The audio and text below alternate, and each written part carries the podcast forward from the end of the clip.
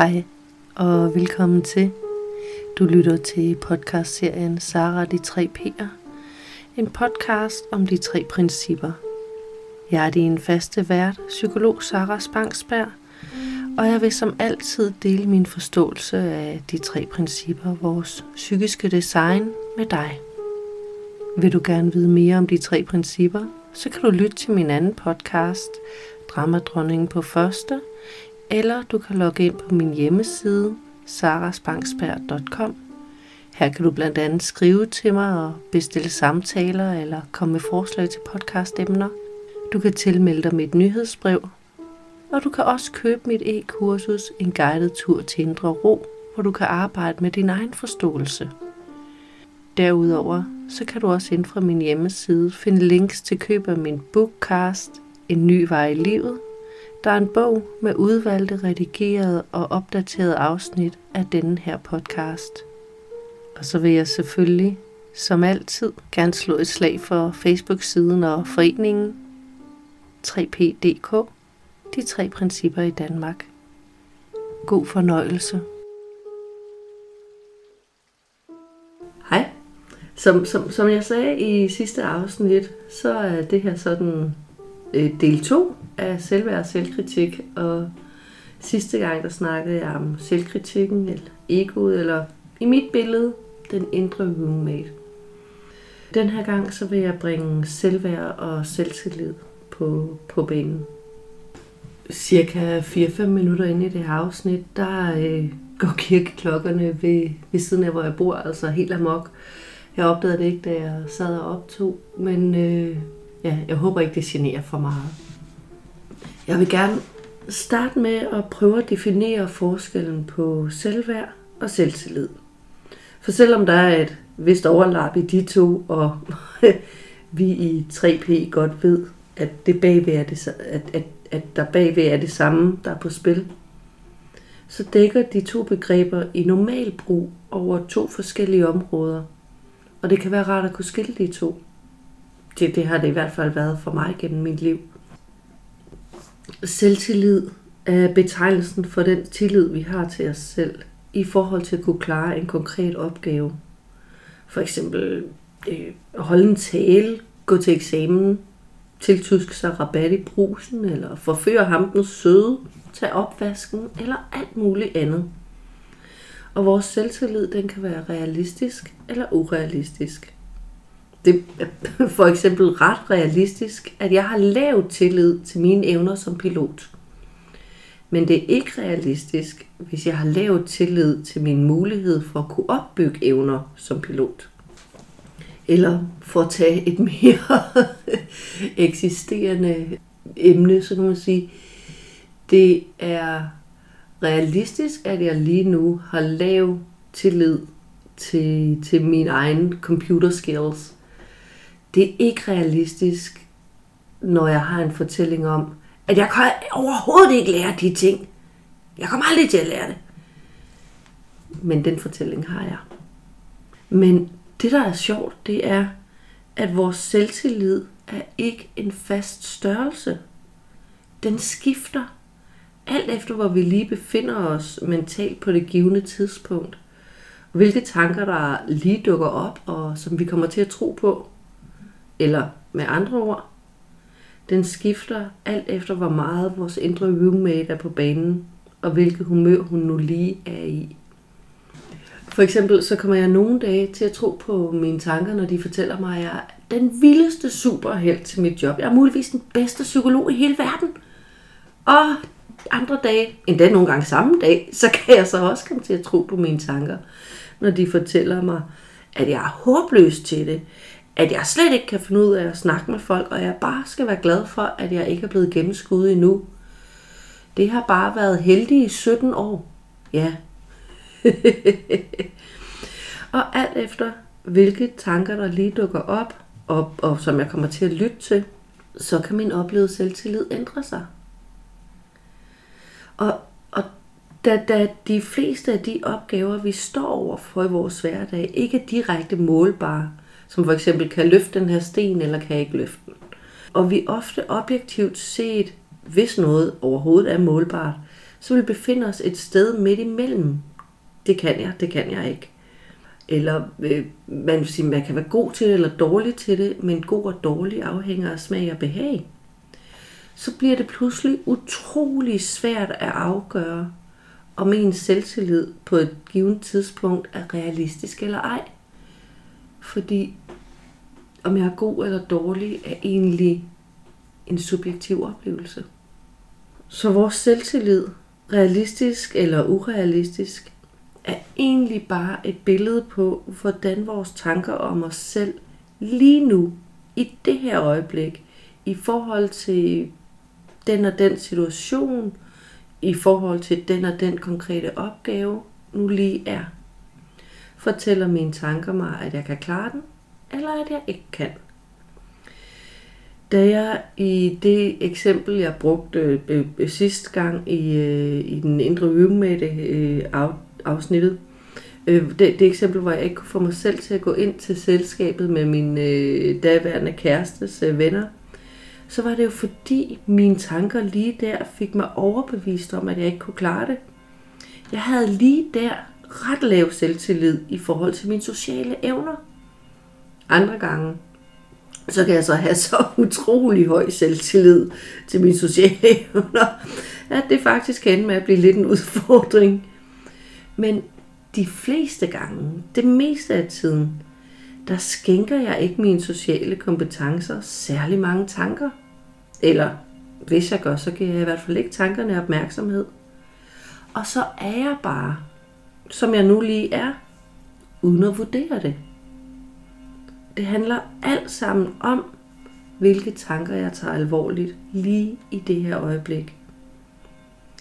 Og det vigtige her, synes jeg, det er, at selvom der er ting, jeg kan, og ting, jeg ikke kan, og rigtig, rigtig mange ting, der falder i en mellemkategori, så betyder det ikke noget. Der er ikke noget, det er bedre at kunne end andet, eller noget, det er pinligt ikke at kunne. Naturligvis vil det være godt at kunne flyve en helikopter, hvis man nu står i en situation, hvor man i bedste actionheltestil skal flygte fra et brændende slot på toppen af en klippe fyldt med skurke. Absolut en fordel. Men hvor tit skal vi lige det? Mit ego er ikke enig i, at det ikke betyder noget, hvad jeg kan eller ikke kan. Det har en hel masse regler for, hvad jeg burde kunne. Og en masse fortællinger om, hvad der er pinligt, hvad der er godt, hvad der er succes, hvad der er fiasko. Men det er jo bare mit ængstlige egos fortællinger. Det er ikke mine. Og kan jeg lade være med at lytte til de regler, så kan jeg være mig, som jeg nu engang er, med de kompetencer, jeg nu har og ikke har. Jeg vil have en realistisk, men neutral selvtillid. For inden under al støjen fra mit ego, der ved jeg jo godt, om jeg kan noget eller ej. Og jeg ved, at det er okay. Jeg kan være i ro med, at det er, som det er. Jeg kan være i ro med, at jeg er, som jeg er. Så min pointe er lidt, at for eksempel det faktum, at jeg ikke kan synge rent, om det så galt mit liv, er komplet ligegyldigt. Bevares, altså jeg vinder nok ikke X-faktor, eller hvad de der programmer hedder. Men jeg kan stadig nyde og synge, også selvom mine omgivelser måske ikke er helt så begejstrede. Og det jeg har opdaget, det er, at jo mindre jeg lytter til mine tanker om, hvad jeg kan eller ikke kan, jo mere nyder jeg at gøre det, uanset om jeg kan eller ej. Og det viser sig faktisk også, at når jeg ikke lytter til de tanker, så er der faktisk mere, jeg kan, end hvad jeg troede. Selvværd er i modsætning til selvtillid ikke præstationsbundet. Selvværd er betegnelsen for den værdi, vi tilskriver os selv, ofte i forhold til andre mennesker. Giver jeg mig selv lov til at være mig? Altså lytter jeg ind til min visdom og gør det, jeg kan mærke det rigtige, uden at tilpasse mig alle andres og især mit eget egos regler for rigtigt og forkert, så hviler jeg i mig selv. Så kan man sige, at jeg har et godt selvværd. Jeg tilskriver det, min visdom fortæller mig, høj værdi. Lytter jeg ikke til det, tilsidesætter jeg mig selv og det, min visdom guider mig imod, for at kunne følge mit egos regler for rigtigt og forkert, eller andre folks regler, hvad andre folk synes, så kan man sige, at jeg har lavt selvværd. Jeg tilskriver min visdom mig lav værdi. Og vores selvværd kan jo så derfor opleves som enten godt eller dårligt, og selvfølgelig alt derimellem. Men i modsætning til, hvad andre går rundt og tror, så er det ikke en konstans. Det er ikke sådan, at jeg har et kronisk godt eller dårligt selvværd. Og min fortid, mine erfaringer, definerer ikke mit niveau af selvværd. Mit selvværd er, som alt andet, et øjebliksbillede. Det skifter hele tiden, ligesom selvtilliden. Alt efter dagen, vejret, situationen og hvad der nu lige er i køleskabet. Eller med andre ord, det skifter alt efter hvilke tanker jeg lige kommer til at tro på i det her givne øjeblik. Alt efter hvordan mine tanker lige nu dømmer mig. Alt efter om jeg lytter til mit ego eller min visdom. Når jeg ikke lytter til negative eller begrænsende tanker om mig selv, så er mit selvværd faktisk altid okay. Jeg har ofte klienter, der kommer med bestillingen, at de godt vil have et bedre selvværd. Og det de jo i virkeligheden gerne bare vil, det er at lade være med at lytte til alle de negative tanker om sig selv. Og lytte til at de burde være noget andet, eller de burde have det på en anden måde, eller de burde gøre det, andre havde brug for. For i det øjeblik, de stopper med at lytte til de tanker, så deres selvværd helt fint. Man kan sige, at dårlig selvværd bare er den mest smertefulde form for selvoptagethed, der findes. Vores tanker bliver trukket hen på os selv. Det vi siger, det vi gør, hvordan vi ser ud, hvad andre tænker om os, hvad vi burde tænke, hvordan vi burde have det, og så videre. Altså mi. Men med meget negativt dømmende fokus. Og når vores fokus ryger derhen, så stopper vi med at lytte til vores visdom. Når jeg tænker, at jeg burde være noget andet og prøver at gøre det, så kan jeg ikke være det, jeg er. Heldigvis, så er vores tanker evigt omskiftelige. Og så snart de dømmende, selvnedgørende tanker forsvinder, så ryger mit selvværd op igen. Man kan sige, at mit selvværd egentlig altid er ret højt. Lige indtil mit ego begynder at blande sig. Der er ofte et vist overlap mellem, hvordan vores oplevede selvværd og vores selvtillid lige er. Når roommaten er på banen, så kan hun godt lige dække hele spektret. Men de føles ikke altid ad. Jeg kan for eksempel godt have stor, lige i det her øjeblik, så kan jeg godt have stor tillid til mine evner til at være i mit eget selskab og hygge mig. Og samtidig fuldstændig overhøre min visdom, når den siger, at jeg trænger til det. Eller jeg kan i det givne øjeblik have høj tillid til mine sociale evner, og samtidig komme til at tilsidesætte mig selv, når jeg er i selskab med andre. Og jeg kan sagtens have en realistisk lav tillid til mine evner til at synge rent, uden at det på nogen måde påvirker mit selvværd, min visdoms eventuelle lyst til at synge og lytte efter det. Og jeg kan da grine og tage det let, hvis folk påpeger, at jeg synger falsk. Fordi de har jo fuldstændig ret. Men det betyder ikke, at jeg ikke skal synge, hvis jeg har lyst.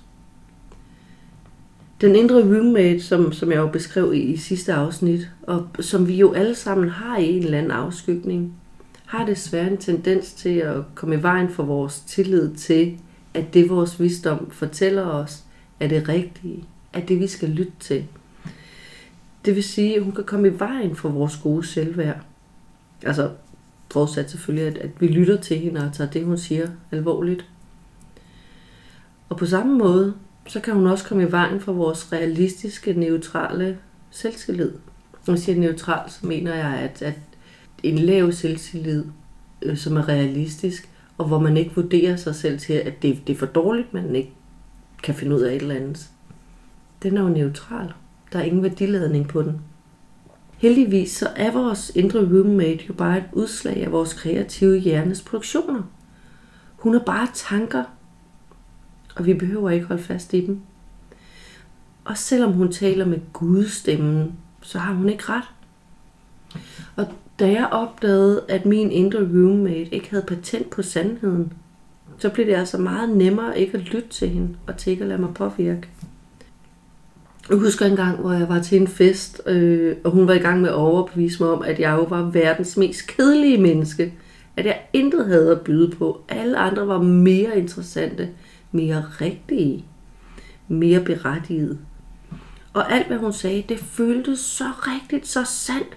For hun er mega manipulerende og overbevisende. Og jeg gav hende så meget opmærksomhed, at jeg fuldstændig overså min visdom. Jeg får sådan et billede af, at jeg sidder i den ene ende af sofaen, og lige ved siden af mig sidder min visdom og er enormt sød og rar, og så står min roommate i sine lyserøde spandexbukser, bare peger og sådan bukket over mig og peger på mig med sine fingre og fortæller mig alt muligt grimt, og jeg bliver ved med at sidde og kigge på hende, i stedet for at dreje hovedet hen mod min visdom. Men det der så var her til den her fest, hvor jeg sidder der i sofaen, var lige pludselig, så gik det op for mig, at det var hende, der talte. Det var hende, der stod bukket over mig. Det var bare dumme tanker, som jeg helt uskyldigt var kommet til at tage alvorligt. Og selvfølgelig forstærke kraftigt ved at give dem opmærksomhed. Og min tristhed og min oplevelse af mindre værd, det handlede om det. Det handlede om, at jeg havde taget tankerne alvorligt. Det vil sige, jeg var ikke trist, fordi jeg var kedelig og mindre værd.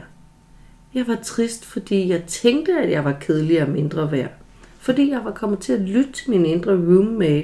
Jeg var kommet til at tro på de tanker, hun kastede gennem mit hoved. Og da jeg opdagede det, så var det ligesom om det mistede sin magt. Jeg stoppede simpelthen med at tage det alvorligt. Kunne grine lidt af det. Og så kom videre. Jeg kunne simpelthen dreje opmærksomheden fra hende der i sofaen, og så hen til min visdom, der sad ved siden af mig. Og nogle gange, så må jeg ikke lade være med at tænke, tossede hjerne. Altså.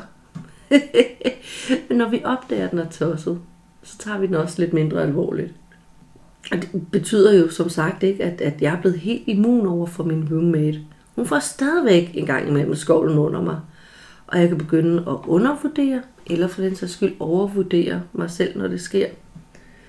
Når min indre roommate tager magten, så kan jeg nogle gange opleve, at jeg nærmest taber kontakten med omverdenen fuldstændig. At min opmærksomhed sådan ryger. I stedet for sådan, hvis man forestiller sig, at opmærksomheden går ud i verden, så lige pludselig så går den bare ind i mig selv igen.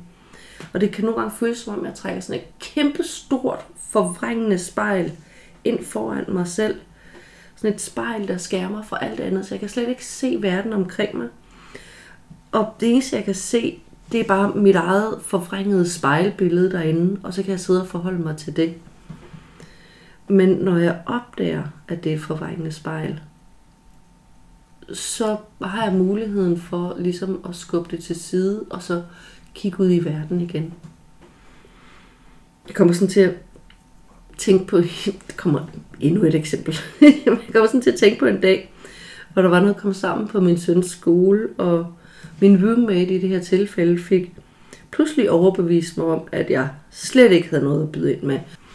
At de andre, de var meget bedre forældre end mig, og det de tænkte og sagde og følte og gjorde, det var meget mere rigtigt, end det jeg tænkte osv. Og så begyndte jeg sjovt nok at føle mig helt forkert. Og at jeg faktisk slet ikke var berettiget til at være der. Og jeg begyndte at blive bange for, at de skulle opdage, hvor værdiløs jeg egentlig var. For lige der, da min indre roommate havde taget over, der føltes det jo som sandheden. Jeg var dårlig, og jeg var forkert. Var alt muligt, og jeg burde at være en hel masse, jeg ikke var. I hvert fald i min egen oplevede virkelighed. Og jeg glemte helt, at det jo normalt ikke er sådan, jeg har det. Der fandtes kun det her øjeblik. Og fordi det føltes så sandt, så blev jeg sådan helt stille, sådan prøvede at gå i ét med væggen, Og jeg blev vildt selvoptaget i mine tanker. Altså det der spejl, det kom virkelig ind foran mig. Og jeg har vurderet mig selv i forhold til de andre. Tænkte over, hvad de tænkte om mig. Hvor meget de talte til mig. Hvordan de reagerede på mig. Og jeg brugte enorme ressourcer på at tænke på, hvad jeg burde gøre. Hvad jeg burde sige. Og på at lytte til den her indre roommate. Og der var ikke meget kontakt eller tillid til min visdom lige der. Det kan jeg godt sige. Det var bare sådan, nej, lad være med at gøre, hvad den siger. Lyt til mig, lyt til mig, stod jeg i min indre roommate og skreg. Og det skrækkelige det er, når jeg så sad der og var så selvoptaget, så jeg også kun de ting, der bekræftede min antagelse om mig selv. Eller, det var ikke de ting, der bekræftede min indre roommates antagelse om mig. Det var jo ligesom hende, der havde taget over, ikke? For vi ser jo det, vi kigger efter. Så jeg blev bare mere og mere overbevist om, hvor håbløs jeg var. Hvor meget min indre roommate havde ret.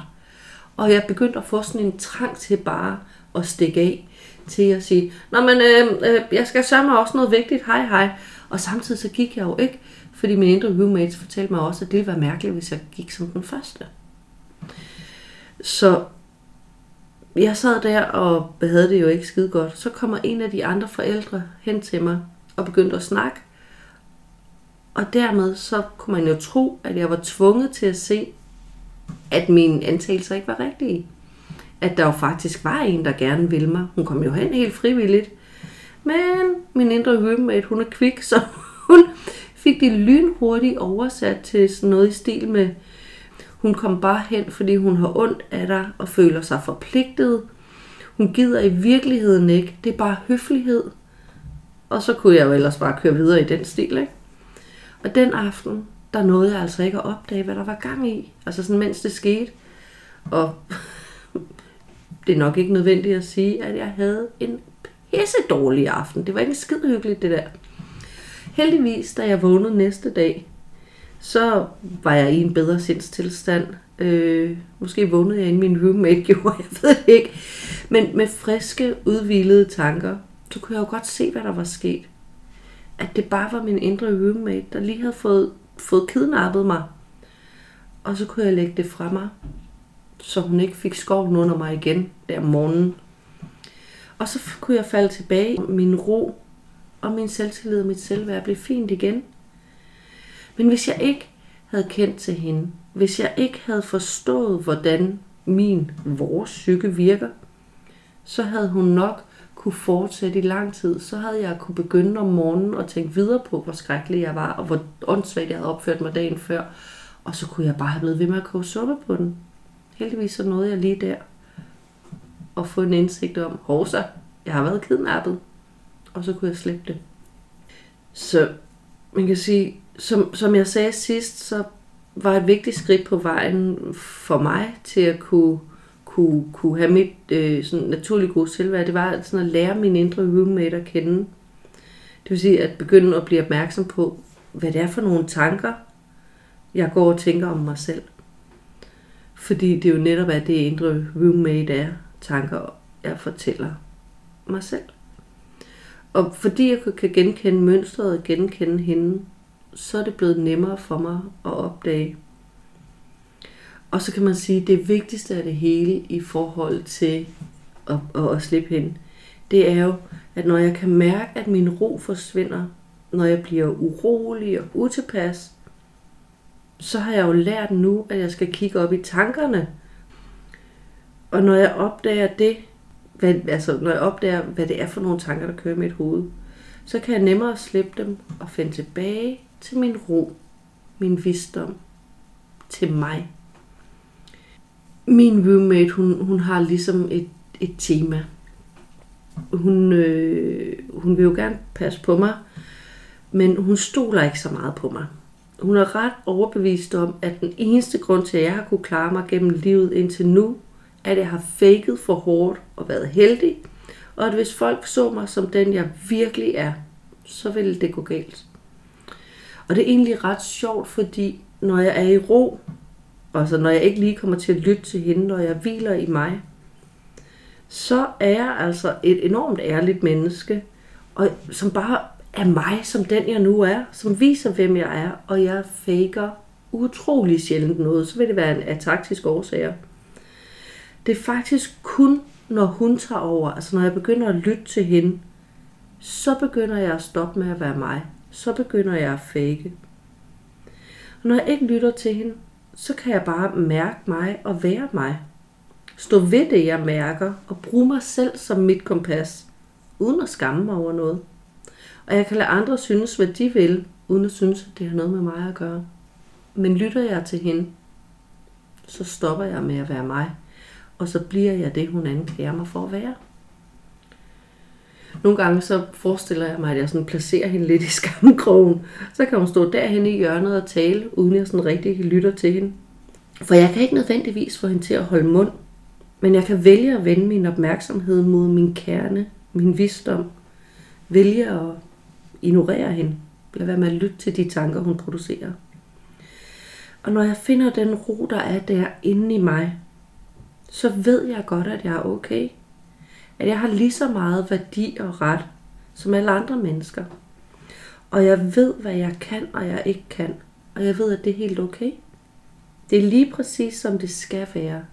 Hverken godt eller skidt. Jeg er hverken god eller dårlig. Jeg er bare, som jeg nu lige er. Og jeg ved, at det er lige meget, hvad andre folk synes. For det, de synes noget om, er jo slet ikke mig. Men derimod deres hjernes kreative tolkning af mig. De ser mig gennem deres egen tænkning. Og den kan jeg jo alligevel ikke styre. Og det mest fantastiske, det er, at jeg har indset, at ingen mennesker lider af dårlig selvværd eller dårlig selvtillid. Og vi skal ikke gøre noget for at forbedre det. Vi er født med et godt selvværd og en realistisk, neutral selvtillid. Men nogle gange, så kommer vores indre roommate på banen med alle sine regler og fortællinger. Og kommer vi til at lytte til hende, til at tro på hende, så kan vi ryge af sporet. Og så opleves det, som om vores selvværd eller selvtillid er gået helt i stykker. Men lige så snart vi stopper med at lytte til hende, så genopretter det sig selv igen. Helt af sig selv. Det var aldrig gået i stykker. Det var aldrig rigtig dårligt. Det bøjede sig bare lige en lille smule under vægten af den indre roommate. Altså snart vi ikke lytter til hende, så er det op igen. Og med det, så vil jeg sige tak for i dag. Håber du har fået noget ud af det. Hej hej. Du lyttede til Sarah de 3 P'er, en podcast om de 3 principper. Podcasten her er et interesseprojekt, der skal passes selv med mange andre ting, og jeg kan derfor ikke garantere faste udgivelsesdage. Så hvis du kunne lide, hvad du hørte, og gerne vil høre mere i takt med, at det bliver udgivet, så husk at følge podcasten. På den måde får du nemlig besked, hver gang jeg lægger noget nyt ud. Du må også meget gerne både anbefale og dele den. Jo flere den kan nå ud til, jo større chance for, at den kommer ud og gør en forskel. Har du forslag til et emne, du gerne kunne tænke dig at høre min vinkel på, så kontakt mig gerne gennem min hjemmeside saraspangsberg.com. Inspiration er altid kærkommen.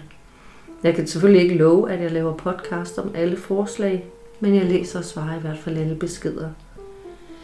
Musikken i podcasten, den er komponeret og indspillet i samarbejde med min talentfulde og hjælpsomme ven Anders. Indtil næste gang, husk, livet er her, lige her, i dette øjeblik.